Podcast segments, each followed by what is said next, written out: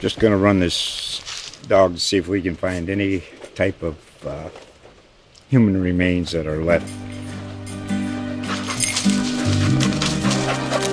Listen to Where Secrets Go to Die The Disappearance of Derek Hennigan. From the Detroit Free Press, a new podcast set in the woods of Michigan's Upper Peninsula. Available on Apple, Spotify, Freep.com, or wherever you get your podcasts. It was when you came on your official visit. They played like the old school movie with the Four Horsemen and uh, the old school Notre Dame, and you got the and there's a. Now that's a follow up question, Eric Hansen. That's a heck of a follow up question right there. If you can be physical and if you can take the breath out of somebody by hitting them, man, it don't matter how many yards or, or what the offense is or what the schemes are. That that'll always be the same. But I still think there's a place for Notre Dame and the ideals of Notre Dame football in the wide, broad scope of the sport right now. Uh, Eric, I'm hoping I don't run into you in South Bend because it'll probably cost me around a drink. From the South Bend Tribune and ND Insider, this is the Pot of Gold podcast with Tyler James and Eric Hansen.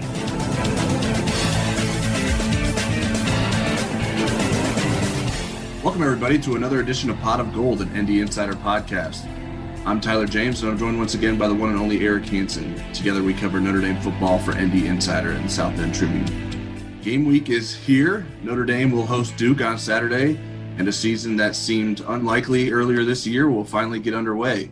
Uh, to look ahead at Saturday's game and the rest of the season for the Irish, we're continuing our ACC Network tour, and today's guest is former Notre Dame basketball player Jordan Cornette, who hosts the Huddle on ACC Network. You can catch the Huddle on Saturdays from 10 a.m. to noon. Jordan, thanks for joining us.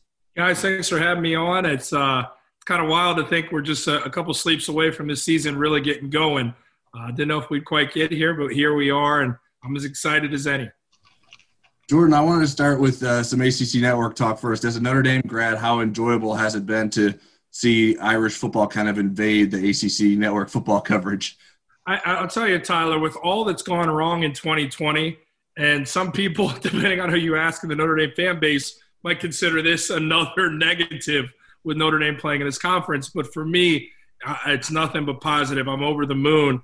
Um, to be able to cover a conference that you know my basketball family's been a part of um, for some time now, and now having football join in the mix in such a, a, crazy, chaotic season adds more intrigue and naturally adds more eyeballs. So it's a win-win for me to be able to cheer on my team, but also you know, respecting my journalistic side, be neutral while discussing them on the airwaves. Jordan, I've got to ask you a basketball question. And because of the news coming out of the ACC today that the ACC is proposing to have every team in the NCAA tournament, and I kind of wondered what your thoughts were on that. Well, I think that, you know, in the social media world we live in, it's usually the headlines, Eric, are what grab people and, and the fine print we get to later. And the fine print is as important with this one as the headline. To me, it could work um, depending on you know first what are the limitations that these athletic directors are hearing from their university presidents stuff that these coaches are running into that prohibit them from having a season that they would uh, ultimately desire to have what's within their control um, if this is something that is the best case payoff because of those limitations well, then I t- kind of get it. I mean, I'm hearing a lot about these holiday bubble tournaments that are things we're going to see out of the gates to kind of set the table for a season. It's not going to be like a traditional season we've seen in the past, but with those bubbles, then I, I guess are those games the ones that we use to define a, a resume and to then uh, seed these teams, the 351 of them? I, I, there's a lot of questions. I think they're still hashing it all out, but – what I have heard from a lot of coaches I've talked to is there's a lot of chaos going on right now. Welcome to 2020. yeah, right. Exactly. Only fitting. Uh, switching back to football, I'm curious. What is your sense of how the ACC programs view Notre Dame's one-year football contract? Do they think it's a precursor of something more, or do they understand that it's unlikely to become a full-time thing? I think a lot of them are are chomping at the bit to get a piece of Notre Dame. To be quite honest, I, think we, as Notre, as you guys cover Notre Dame, uh, me having having uh, played sports there before, I, I think that there's there's a lot of hatred for Notre Dame for how they for how they uh, have their own kind of setup, their own flexibilities and independent on the football side. And I think a lot of these, uh, as I talk to analysts, as I hear from players, as I even hear from coaches, I think a lot of them are thinking, well, why does Notre Dame get to do this? Why are we extending a hand to a university that's prided itself on being independent? Well, it seems like in this COVID era, they've had to be dependent. That's kind of the, the emotion I've heard. Uh, it's been commonplace in people I've talked to. So they want to go out there and say, hey, you want to join our conference? Well, you're not just going to steamroll through this thing. And it's interesting because there's a lot of teams in this conference that are very dangerous this year. Not all of them on the schedule for Notre Dame, but a great deal of them are. Um, as I look at it, North Carolina is going to be a, a, very interesting matchup for them. Florida State, obviously Clemson. Louisville is a team that's not on the schedule, I don't believe, but they are a very dangerous team as well this year. Um, so there's a lot of intrigue coming into this season ultimately everyone talks about Clemson and Notre Dame for obvious reasons, especially after the CFP from a year ago losing 30 to three. Um, but there's it's a deeper conference than it's been. The ACC is on an uptick this year, and all of them want a piece of Notre Dame. You know, I have to look at the schedule every day, Jordan, just because of how much it's changed. But they actually do play Louisville. And yeah, Louisville is still on the schedule. That's yeah. what I thought. So you do still have Louisville on there. So, but it, it's interesting we had Eric Mac Lain on Pot of Gold last week. Sorry about that. well, it's interesting. He seemed to really kind of respect what Notre Dame could do in the conference. And then I heard Mark Richt on radio yesterday, who's also part of your one of your colleagues and part of your huddle program, I believe. Um, did I get that right? Yes, yeah, he's part of the huddle as well. Yep, yeah, and, and EJ Manuel rounds out the group. And he seemed like Notre Dame better watch it because uh, they're probably going to get nicked a few times in the ACC. So, do you think the ACC is maybe underestimating how good this Notre Dame team is, or do you think Notre Dame could be underestimating how good the ACC is? Well, yeah, it, that's a great question, Eric. And Coach Richt posed a great point. Like Notre Dame coming in, the ACC football wise hasn't garnered a lot of respect in these last few years outside of Clemson football being the gold standard. And because of that, I think Coach Richt's thought was, you know, if Notre Dame comes in here knowing the expectations as high as they are with that fan base of Notre Dame, because keep in mind, a lot of people, as we well know, weren't the biggest fans of Brian Kelly and the job he was doing. And if you look at his body of work in the last few seasons, coaches would give their right arm to have that kind of record in what Brian Kelly's achieved. So I think it puts into perspective how lofty expectations are in South Bend. Coach Richt was kind of playing to those expectations, saying, well, I can't imagine Notre Dame's fan base has a high respect for what the ACC's done as a conference in the last few years. So if you're doing what we call, I've been calling a study abroad year for Notre Dame, if they were to come into this conference and, and not show well in the one year of a conference that hasn't been up there with the SEC and the, and the Big Ten in the last couple of years of the Big 12, then it's going to be a bad look and it's going to bring on a lot of smack talk, a lot of questioning from the fan base, and a lot of anger. And I, think that was an interesting thing that Coach Richt brought up because it's kind of sneaky. It's a sneaky good year for the ACC.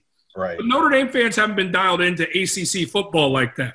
So all they're expecting is to go in there, beat everybody, and then really have that litmus test against Clemson. It's not just going to be that this year. I think there's going to be a, rude awakening when you see some of those schools like Louisville, like North Carolina, and Sam Howell, who had one of the best freshman seasons that you could possibly have as a quarterback.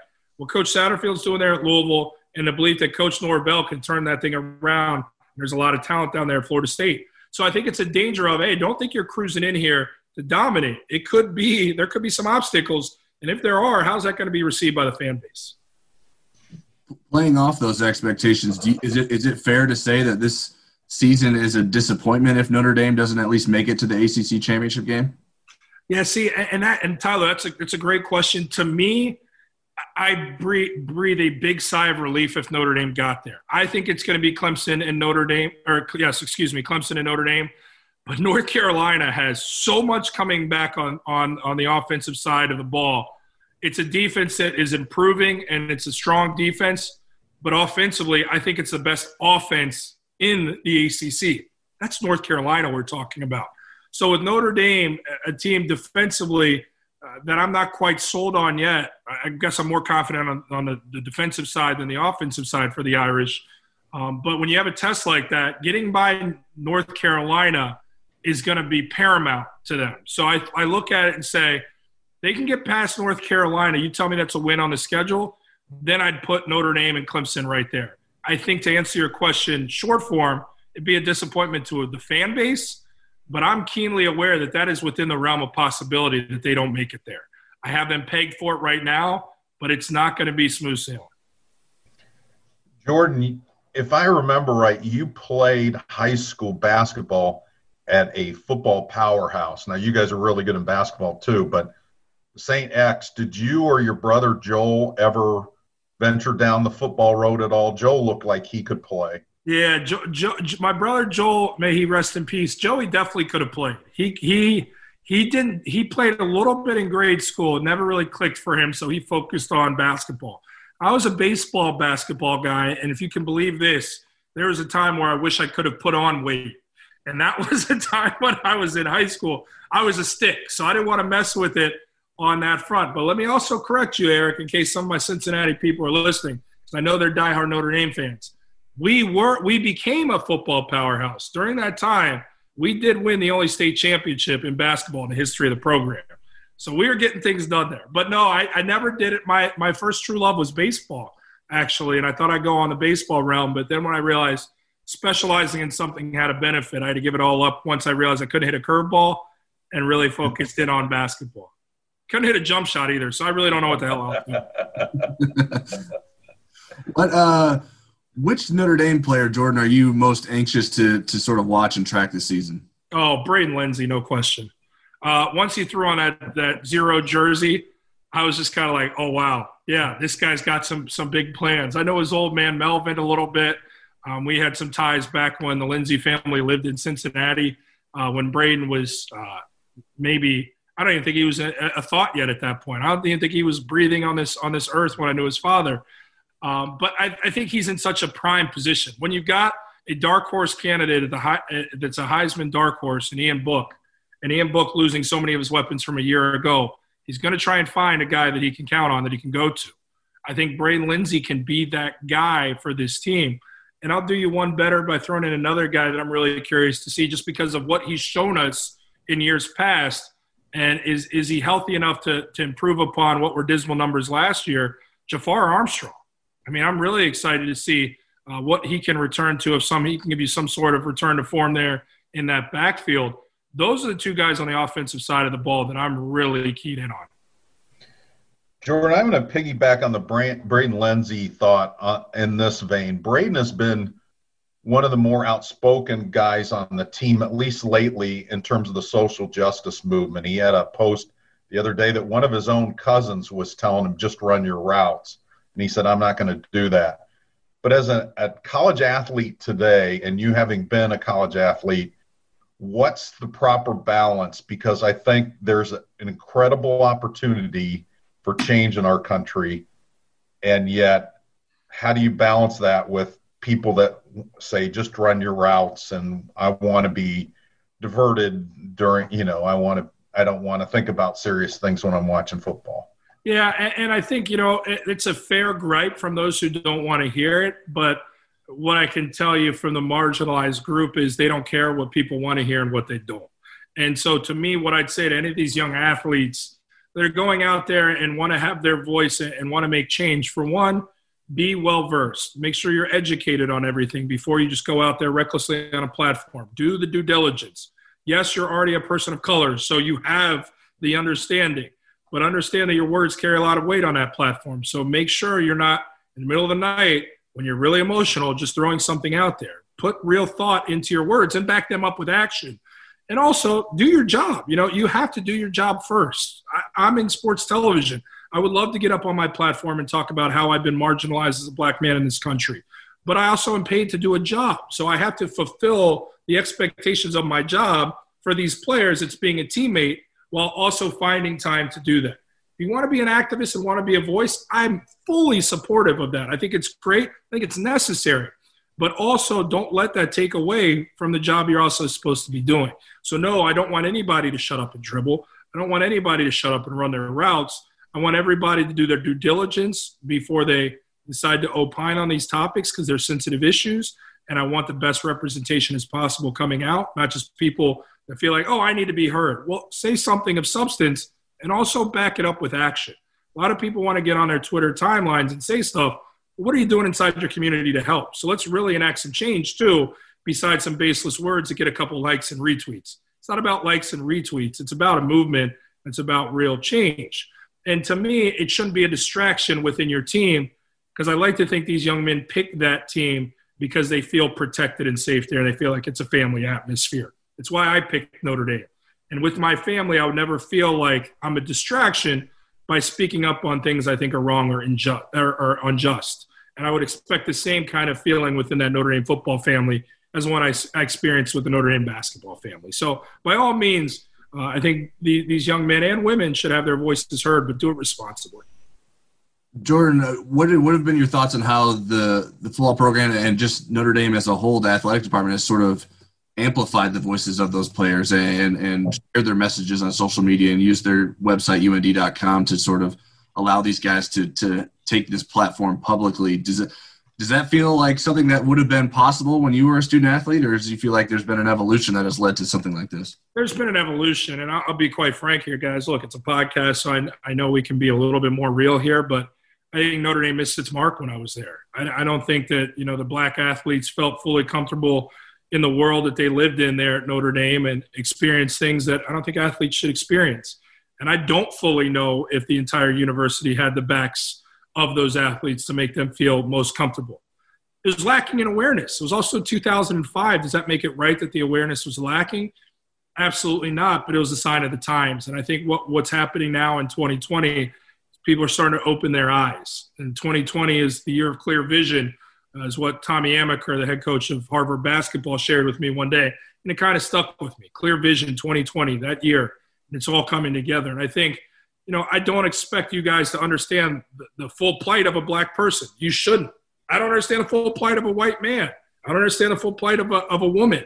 I think it's it's not expecting everybody to get everything right away, but to have the eagerness to want to listen and learn, and ultimately uh, adjust in ways from maybe from your past. Not you guys specifically, obviously, but people in their past that maybe say, I probably didn't approach that right, or I probably had blinders on there, or I probably should have been a little bit more open minded and understanding. It's not like anybody's asking to be given the world. They're just asking for civil rights, equality, and justice. I don't think we're, we're, we're going out there demanding the world. We're just saying, let's make it an even playing field so everybody can do this thing. And Notre Dame has done a phenomenal job of beginning, beginning, beginning, excuse me, beginning uh, the stages of learning and listening and being more aware. Jordan, beyond just the social justice voices, athletes in 2020 kind of not only found their voice, they found their power.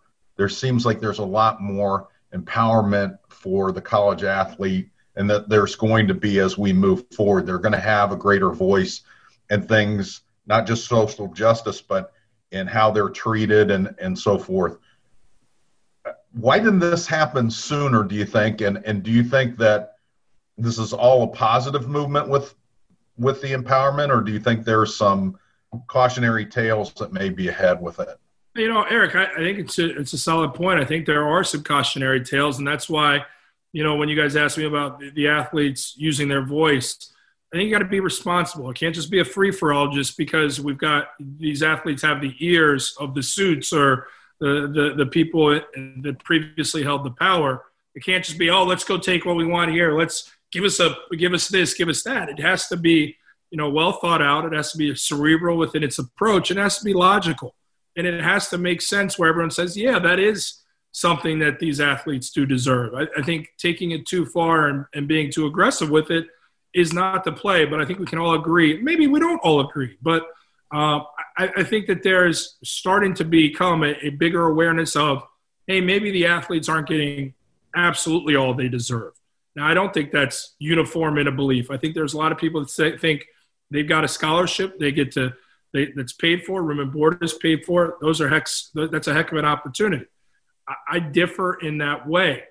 Um, to me, ultimately, I do think that the athletes having this power is impressive more than anything because when I was 18 to 22, I didn't fully understand being a role model in any sense of the word at that point, or even understanding that, um, you know, people were watching my move and I could be somebody who had real influence. I was also a guy who averaged five points per game. So there's guys like a Chris Thomas, a Matty Carroll, a Chris Quinn. Those guys have real influence because they're stars.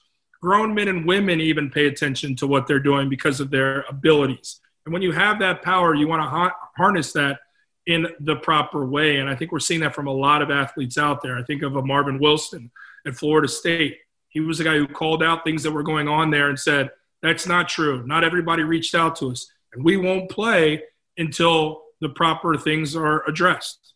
And that's what they did down there. And then it came full circle with Marvin Wilson when athletes were saying they weren't being safe with the COVID testing in Tallahassee. He rallied the guys around and said, That's not true our, our staff here is doing everything they can to keep us safe. So I think we got to be weary of saying if an athlete steps up and speaks, he's a threat or he's dangerous because clearly Marvin was a guy that's calling it as he sees it. He's calling balls and strikes. And for him to come out there and say, hey, this was wrong, but no, they're saying this was wrong, this was actually right, shows that they're making the proper judgment. Not only is that one of the best players in the conference, he's become one of those strong voices. And you can go across the league and look at him. Trevor Lawrence as a white man has, has been uh, his acute understanding of all this has been impressive.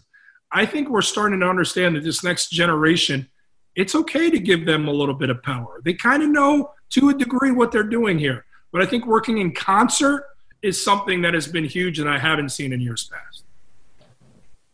Jordan, I want to shift gears a little bit for one last question from me.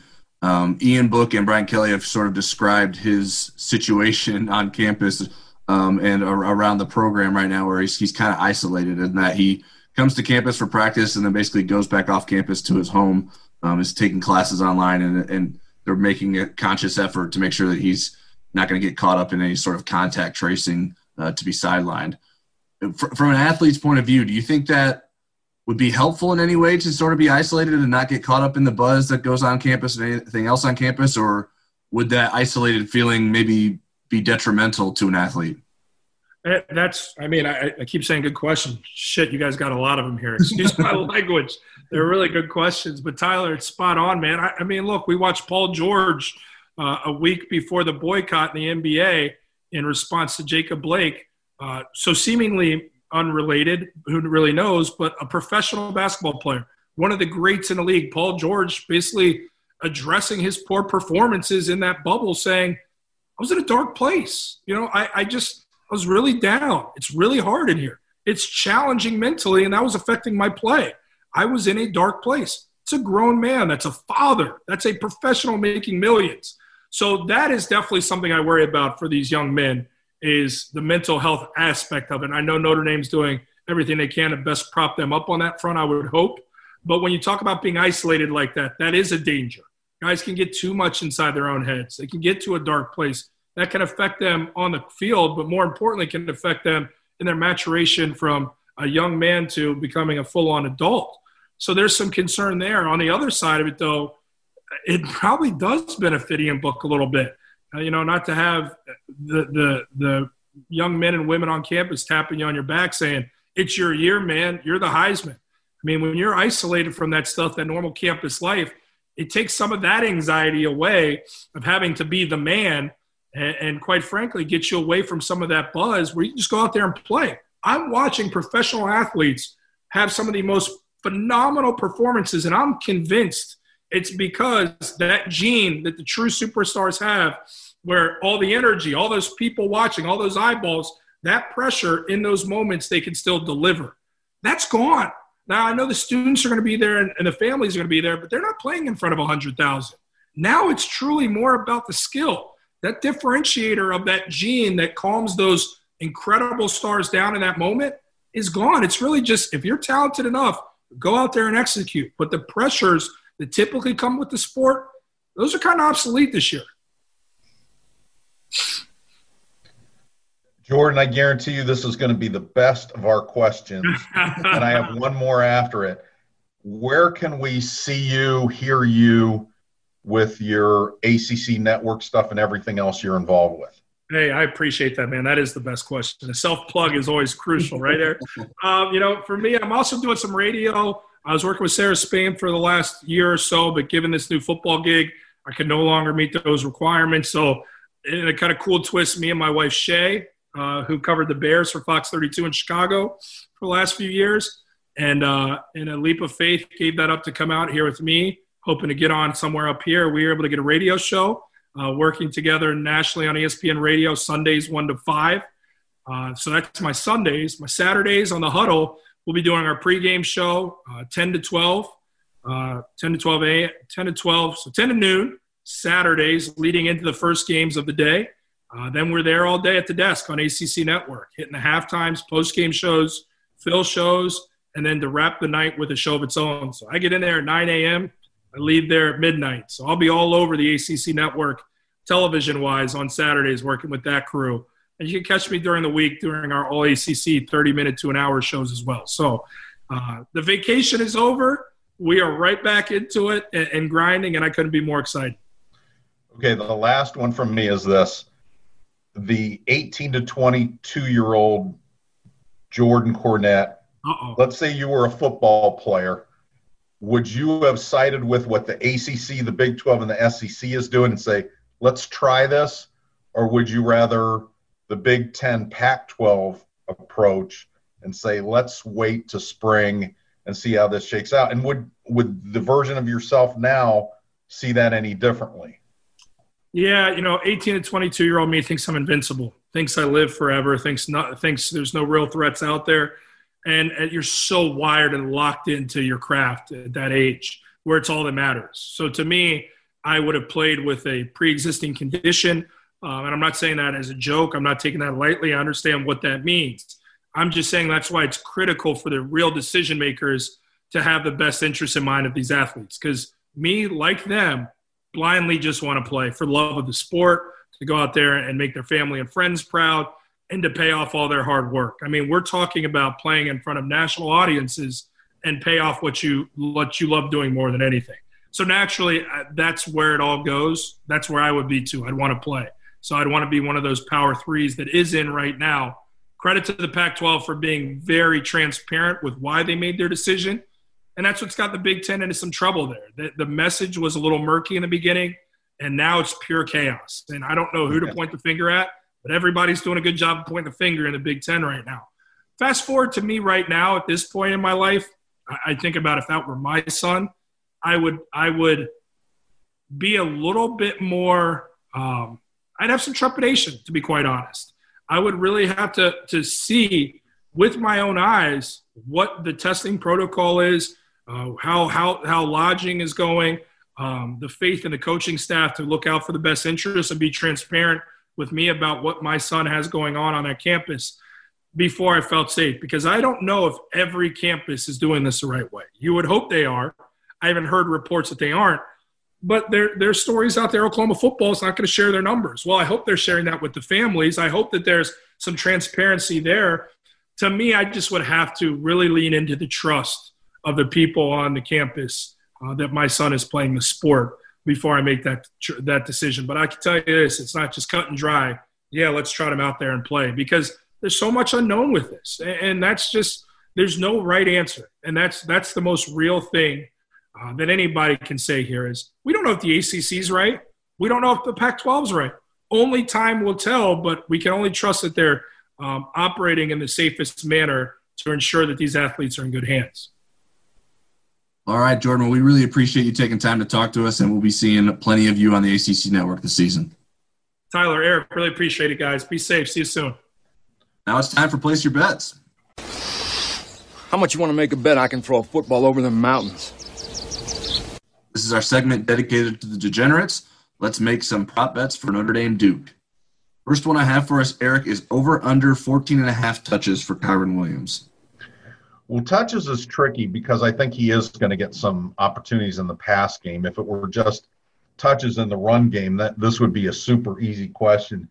You look at Notre Dame's, t- you know, carries for their leading leading carrier in a game last year, and here was the totals: 15 9 9, 18 8, 25 8, 19 12, 9 15 14, and 11.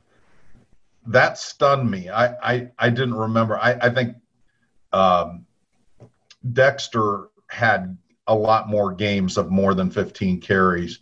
Right. But I don't see Kyren Williams as that kind of player. I think they're still going to be a share. They're going to want to see some Chris Tyree, and they're going to want to see the other guy. So I'm going to go under on this one.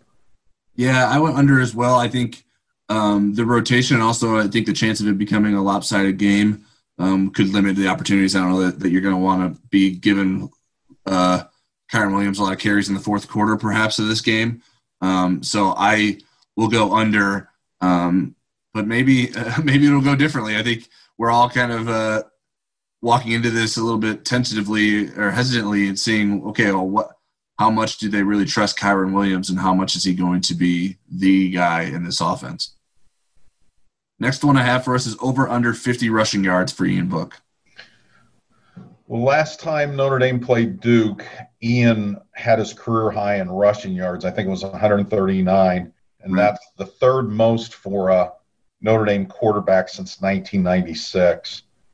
I don't see him getting 139. I would think that Duke made some adjustments in how they're going to deal with Ian in the running game. I also think that Tommy Rees isn't going to be real eager to give Ian that many carries. I think they'd have to be scrambles. Um, and so I'm going to go under 50. And I, I just think he's not going to get as many opportunities.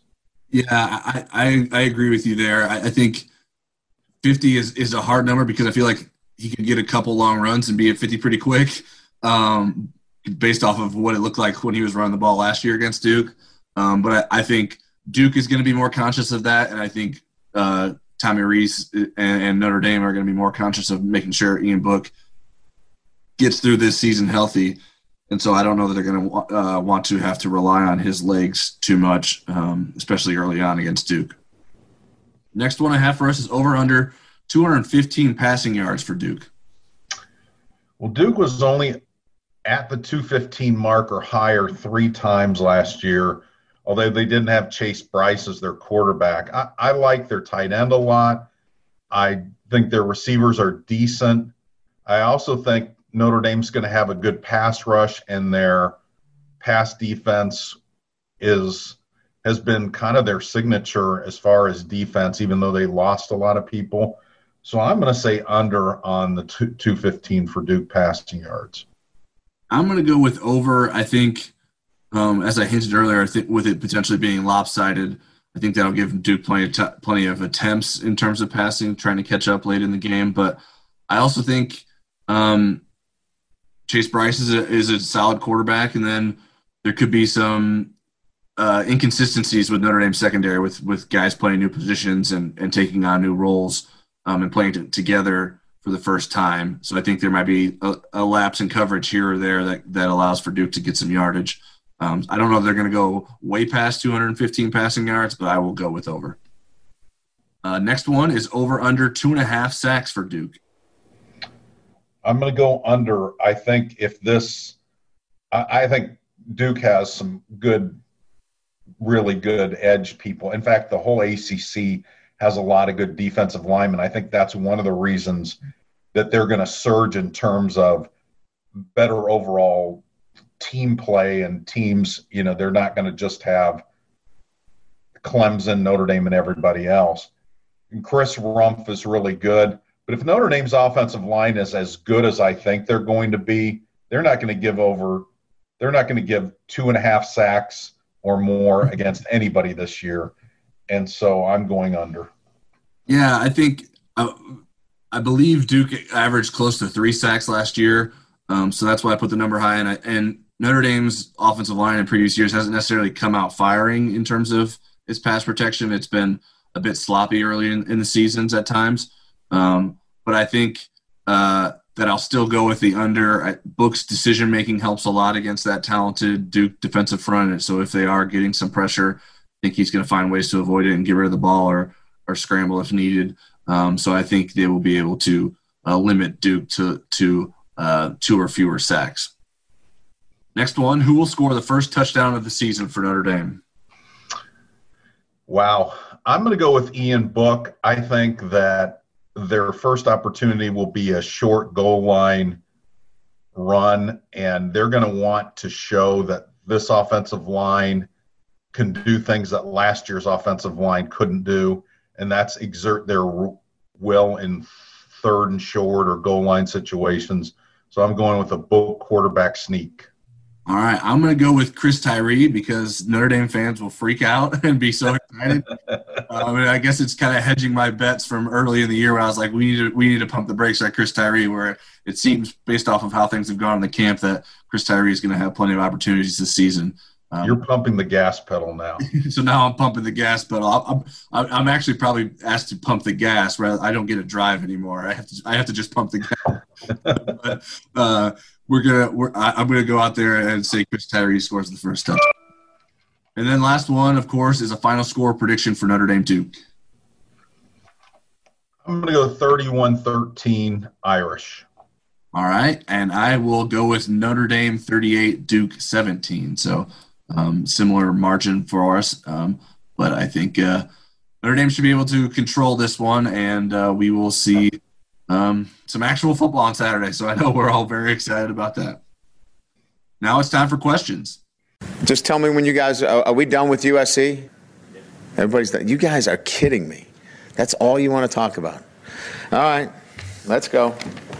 You can submit questions to us on Twitter before each podcast. I'm at tjamesndi and Eric's at ehansenndi. First one is from at ndf underscore discord. What percentage of Notre Dame's offensive plays do you think will feature all three of ND's listed wide receiver starters on the field at the same time against Duke? And how many total wide receivers do you think will play against Duke? There's a lot of math in those questions. and the second part for me is easier. I'll, I took a stab at the percentage of plays with Javon McKinley, Ben Skowronek, and Avery Davis I put it at 20%, and that's probably a little high. But I think early in the game, they're going to want to establish a rhythm with those guys, so they'll probably stick with them before they start to rotate. Uh, but we're going to see a lot of two tight ends. We may see two running backs. I, am worried that my my estimate is a little high there, but I'll blame it on my math skills. and then with wide receivers, you know, there's 10 healthy wide receivers right now. I think eight of them will play. I, I think the only ones that they're not going to really push to get into the game are Micah Jones and Jay Brunelle. Um, with with this kind of being a free year, um, there's not the need to limit people to four games, right. redshirt games. So I think they're going to be eager to take a look at Xavier Watts and Jordan Johnson. So although I think they'll get down to number seven and eight. Yeah, I, I went with seven uh, for that. Um, I'm not sure if if Johnson and and uh, Watts will both get in the game, so that's why I went with seven, just thinking that maybe just only one of them will get in. Um, but in terms of the the percentage for that, those three starters will play in Skowronek, uh, Davis, and McKinley. I think it'll be like around 15 percent. Um, and that's partially because of just the different personnel groupings that they're going to use. They're not always going to run three wide receivers out there, and then even when they do run three wide receivers, I don't think it's going to always be those guys. Um, I think um, part of I think part of the anxiety is that the depth chart has come out. The first real we haven't been able to like tell them what the depth chart is because we weren't at practice, and so the depth chart came out for real for the first time right before the week or right before the first game, and everyone's like, "Oh my gosh, we're going to see Javon McKinley ahead of Braden Lenzy all the time." And I don't know if that's necessarily going to be the case. Um, so yeah, there was a lot of panic in my chat yesterday. Yeah, and I, and I think Lawrence Keys will get opportunities too. Uh, though I think Avery Davis has a real chance to um, make an impact this year and finally settling in a position. Um, so I, I think there's going to be a lot of guys moving in and out of there. So there's going to be a number of different lineups. Um, and I think you could probably even say the same about the tight end position as well. Next question is from Josh Melton at Joshua Melton. Any ideas on what's going on with Jack Lamb? It seems weird he's not on the depth chart after playing well last year. Well, you know, I we're going to kind of get into these situations although once we play games there's going to be less of this. Not having a question answered about that in a press conference and not seeing any practices, we're guessing a little bit. My thought he he still could end up being that third down linebacker um, and have a role as he did early last season, where he's part of that dime package where he was the only linebacker on the field. They may modify that a little bit and have Jeremiah Owusu-Koramoah and Jack Lamb on the field, and Jeremiah just act more like a defensive back. So I'm curious to see the first third down what that looks like. But I wouldn't write him off just because those other two guys are co-starters doesn't mean Jack Lamb isn't a really good football player, which I think he is.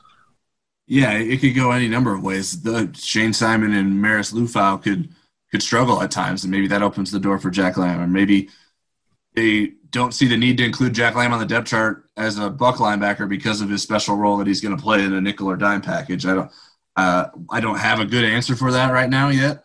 Um, I, but I, think it's it's it's tough this year because one we haven't seen anything, and I think a lot of people when they ask these questions, um, it's almost like are, are they they're trying to see if we're going to say if the kid had COVID or was out because of COVID contract tracing, um, and I think uh, it's hard for us to disclose that information unless a player or coach wants to to go on the record about it. Um, I'm not necessarily aware of that being an issue for Jack, but I'm not saying that it wasn't either. So um, it's it's it's tough. It, puts us in a tough spot without having the same sort of access to information, um, and Notre Dame being um, careful in uh, not saying who is out because of COVID and that kind of thing. So um, I think that that that question comes in a lot of different positions. I think it has probably played a role in the depth chart uh, going into this season, um, but I don't uh, know that we're going to be able to sort of give you flat answers to those kinds of things. One thing I also want to bring up, I, I think people have forgotten how good of a prospect Shayne Simon was coming out of high school. I remember Steve Wiltfong from the national recruiting director for 247 Sports saying he was the jewel of the class, at least on the defensive side of the ball there are some pretty good players in that class, including offensive players. So Shayne Simon kind of living up to what he was supposed to be coming out of high school, I think, you know, isn't a knock on anybody else that was competing for that position. Right. Yeah, and, and he's dealt with he dealt with an injury issue last season as well, and now is is back healthy and um, looking like he has a chance to maybe fulfill some of those expectations. Next question is from Adam Luce at ACO Luce. He had a couple questions um, and a few more that we had kind of discussed already. Um, so here are the two that le- were left standing. What roles do Ovie Oghoufo and Isaiah Foskey have in Notre Dame's defense? And what was so different from 2019 Kyren Williams to 2020 Kyren Williams?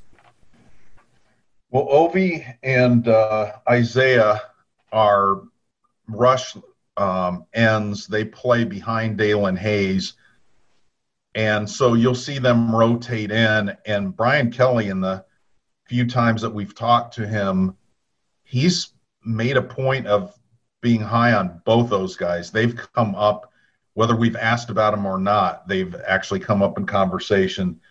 You know, and I think there's even a chance that on third down, Daelin Hayes may kick inside, and one of those two play alongside Daelin Hayes as as a defensive end uh, just to get a little bit more pass rush on the field. Um, so those guys are going to play a lot. I think Isaiah Foskey's going to be a star. I think Ovie has a chance to be a really good situational player uh, for Notre Dame. So I'm pretty excited about them. Kyren Williams, I had a chance to do a story about that, and I talked to a guy that trained him during the COVID shutdown time you know they had to be pretty creative in how they got together to train. Uh, but you know, Kyren Williams lost weight. He got faster. He worked a lot on his speed, and I think a lot of it's confidence. He he kind of understood why he wasn't playing last year, addressed those deficiencies, and I think having Tommy Rees as the new offensive coordinator and not Chip Long again kind of helped him hit the reset button too. So you're just seeing I mean, I expected Kyren Williams, and I think you did too, Tyler, to play a larger role last year. So right. I think we're just kind of seeing a delay in what we expected and, and maybe a little bonus to it with him being at the top of the depth chart. Yeah, I think last year he had a bit of a short leash and uh, wasn't able to necessarily work through some of the mistakes that you're going to see as a freshman. Um, and that is going to mask sort of the abilities that you have as a player because you just aren't being put in the positions that allow you to succeed. And now he's getting those opportunities, and we'll we'll see if he can um, make that translate to to game days. Um, as for the defensive ends, I think we're going to see a lot of both of those guys. Um, and I think we'll even potentially see Foskey at both sides of defensive end. I think his size profile, I think, projects him uh, as a strong side defensive end just as it does as a weak side defensive end. So I think Notre Dame isn't going to be shy about being able to rotate him um, based on different opportunities and what, what the depth chart looks like and, and put different kinds of combinations of defensive linemen out there. So I think um, I think he ha- brings some versatility there. Um, and, and, so does Ovie. Ovie brings versatility in that you could, you can drop him back in coverage at times. Um, and, whereas I think uh, Isaiah is a guy where you can maybe move him along on the defensive line because he just has um, such uh, great size that um, and strength that can allow him to take on more more different roles. Next question is from Irish Zib, at Irish Zibby. Do you think Clarence Lewis starts at corner at some point this year? And if so, is that because of him overperforming or the other corners underperforming? I'm going to go out on a limb and say yes. And I, even though I kind of don't expect it, I think you could certainly have COVID related things, injury related things. Um, and if he's an either or in the opener, that's kind of a bold statement for Brian Kelly to make. If he's at that point right. in the opener, then I think he at some point is going to start a game. I again, not having seen practice, I can't say that TaRiq Bracy hasn't underperformed, but I know a lot of people on the beat think TaRiq Bracy is one of the better players on the team based on what maybe they've heard from assistant coaches and so forth. So my sense is that Clarence is probably overperformed. I actually looked at Tyler James's film review today when I was prepping for a story I'm going to do on Clarence Lewis and Tyler, way back when Clarence was a lowly three star and he, he stayed a three star, Tyler was like, I can't believe this guy's not a four star. He has the length and athleticism to be uh, an, an impact player. And I think that's what we're seeing. Paired with Mike Mickens' track record of getting young players ready to play at that position. Yeah, I've I've made plenty of bad evaluations, but I was pretty proud of that one. That came before his senior year, even. So I was like, all right, already he's getting some praise here at Notre Dame. Uh, so obviously he's got he's got to live up to that here uh, to make me look smart. Um, but yeah, I think certainly he has has played well, and I don't know that I would describe it necessarily as overperformed, but I think he's performed to a level that Notre Dame trusts him potentially to be a starter at the cornerback position. I think it reflects a little bit poorly on TaRiq Bracy because if he is as good as I thought he could be this season, then it's probably not an or situation because Brian Kelly has to know that listing him as an or on the depth chart that we're going to ask about that, and so th- there's going to be maybe cast some doubt on, on what TaRiq Bracy's um, standing is at the cornerback position. But but I think maybe more than anything that's impacted all of this is uh, the fact that there is some sort of instability at safety that led to Shaun Crawford being uh, the starting strong safety. So because if he stays at cornerback, I'm not sure that there's as much of an opportunity for someone like Clarence Lewis to step up and be a guy in a potential rotation situation at cornerback if you would have Shaun Crawford still at the cornerback position. Um, so I think that has something to do with it as well. And uh, good for Clarence Lewis uh, uh, to, to come in right away and, and kind of show that he can contribute, and we'll see how much Notre Dame has to rely on him. Next one is an email from Ken in Pensacola. He says, Can we expect a lot of position rotations in the games this upcoming season? And will any rotations come before Notre Dame has a safe lead? Um, yeah, Brian Kelly talked about that. Now, Brian, in his press conferences and Brian on game day, usually isn't as rotation friendly on game day as he is in the press conference. But I think you will. I mean, it's certainly tight end, running back, wide receiver, um, defensive line. I think defensive backfield. the one maybe I wasn't buying as much as linebacker that there would be as much rotation there. Um, but certainly you'd have sub packages which would get you some different people on the field. I don't think we'll see it on the offensive line. I think, you know, the one guy that they might work in is Josh Lugg a little bit, but I don't think they're going to force it unless the game gets to a point where you're putting second teamers in all over the place. But yeah, a lot of rotation on this team. Yeah, it's it's become a bit of a custom at defensive line that they're gonna they're going to rotate guys. That's that's how they want to play.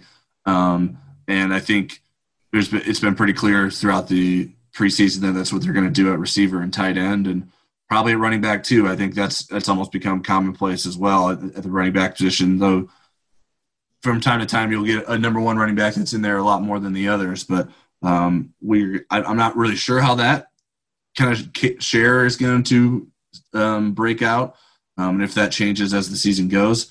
Um, but yeah, I think we're going to see a lot of different guys, and I think that's a good sign of depth.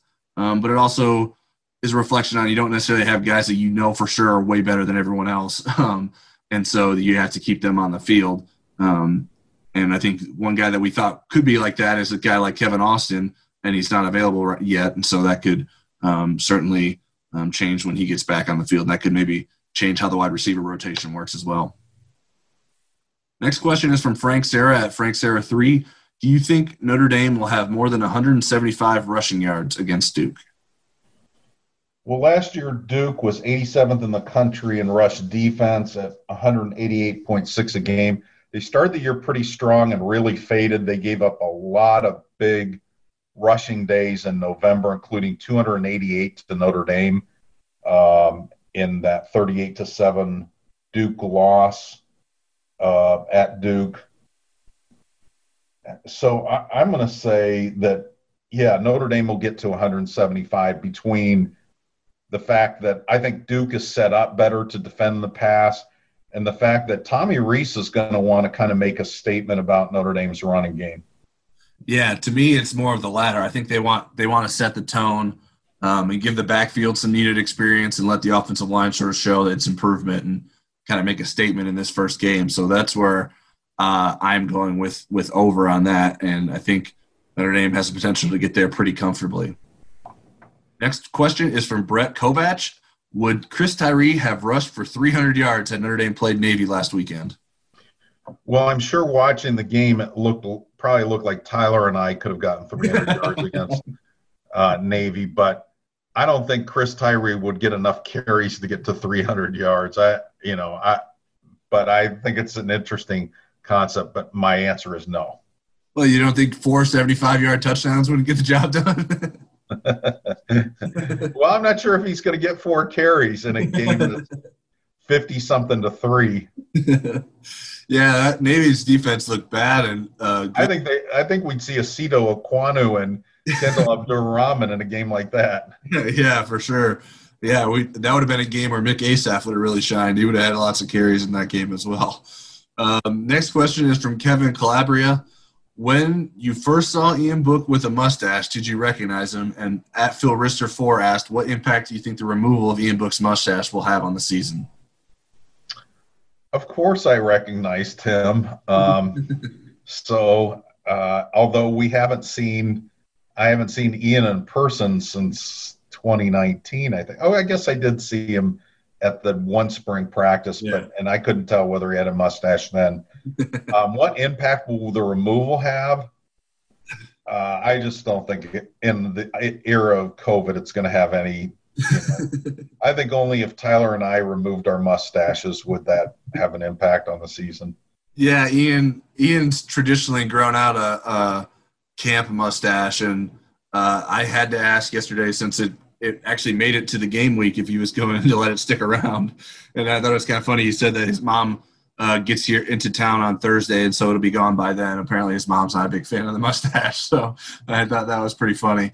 Um, but yeah, I think uh, a lot of the guys like to do kind of funny things to kind of get themselves through camp, and uh, Ian Book has has opted with the mustache, and I think uh, I think Ian Book can can rock the mustache well. I think uh, it, it, suits him, um, but whatever he's comfortable with, uh, certainly I don't think anyone can complain about. Next one is from Kev at ND Rules 43. With Phil Jurkovec transferring, exactly and honestly, how scary would it be at the quarterback position if Book happened to get injured? Well, I think it depends on the opponent and depends kind of where we are in the season. Uh, I think if Brandon, Clark had to play against South Florida, I think Notre Dame would be fine and maybe even on the road at Wake Forest. Um, and I think there's teams that are in a, on the October November schedule where it, it would be pretty scary. I, I like Brendon Clark's skill set. I like his potential. I just don't like how inexperienced he is, and and uh, so I think there's games where Notre Dame could be in trouble. The good thing is he would have a very veteran offensive line uh, in front of him, and that helps. Yeah, he, the offensive line would help, but I I think the inexperienced skill players around him mm-hmm. make it less likely for him to sort of thrive um, as an inexperienced quarterback making decisions in a college football game for the first time, really. Um, so, Travis Etienne on his team, that would help. right, sure, absolutely. It would def- so it would definitely be a concern and and exchange the expectations for the season if if Notre Dame were to lose uh, Ian Book. Um, I think Tommy Rees likes Brendon Clark um, but he probably doesn't want to have to rely on him this season. They're they're keeping Ian Book isolated uh, uh, on campus or off campus for a reason. so um, I think uh, Ian Book uh, will determine a, a, lot of how this this season plays out for Notre Dame. Next one is from at Irish fan 102. In the year of COVID, what's more important to a winning college football season? A veteran team or raw talent? Well, I think both are important, but if I have to pick one in the era of COVID, I'm picking veteran team with all the weirdness, you know, with keeping your teammates accountable and making great decisions in terms of not exposing yourself to the virus, in terms of playing in front of in stadiums where there's either few fans or no fans, just the weird experience of going on the road in COVID, not being able to see your parents on the Friday night before the game I think the veteran presence is going to steady a team. So that would be my pick. Yeah, I agree with you on all of that. I think, uh, I think this season could be unpredictable, not necessarily for Notre Dame, um, and not that I don't think it couldn't be unpredictable for Notre Dame, but I, just think the college football season in general is going to be unpredictable because of the way everything is going on. Um, but veterans, if, if anyone's going to be able to provide that kind of consistency that's required, it will be the veteran players. So that's why I would opt to have veteran players. Now, obviously, you don't want a bunch of veteran scrubs, or otherwise, uh, that's not necessarily going to help you. Um, but uh, I think the vet, the experience is really going to be valuable this season. And then the last one, the big question from Roe Jogan at Jogan underscore Roe: What is the meaning of life? Well, I have two answers to that. My first answer is avoid Buffalo Wild Wings cauliflower wings at all costs. And then my serious answer is find your purpose in life, honor it, and pursue it with a passion. And my purpose in life is to avoid those those wings. So I think those those those kind of overlap. Now, I, you did kind of ruin. I don't know that we're going to get B-Dubs to, to sponsor our podcast now. So I don't know. Maybe we'll have to scrub this out uh, if if we ever have uh, B-Dubs wanting to come aboard with a, with with an ad. Um, but I, I went lighthearted and uh, went to the some of the T-shirts that my dad used to sport. My dad, dad's a high school football coach, and his shirt, T-shirts that he used to wear said "Football is life," and that's all you need to know. And football is here. So that's it for today's episode of Pod of Gold. If you don't already, you can subscribe to us on Apple Podcasts, Spotify, Google Podcasts, and Stitcher. Leave us a review or rating if you like what you hear. We're changing things up a little bit this season with the Pod of Gold Extra Point. Tom Loy and Carter Karels will bring you some post game reaction on Sundays, and the first one will come this weekend after Notre Dame Duke. Stick with ndinsider.com for all your Notre Dame football coverage needs all season long.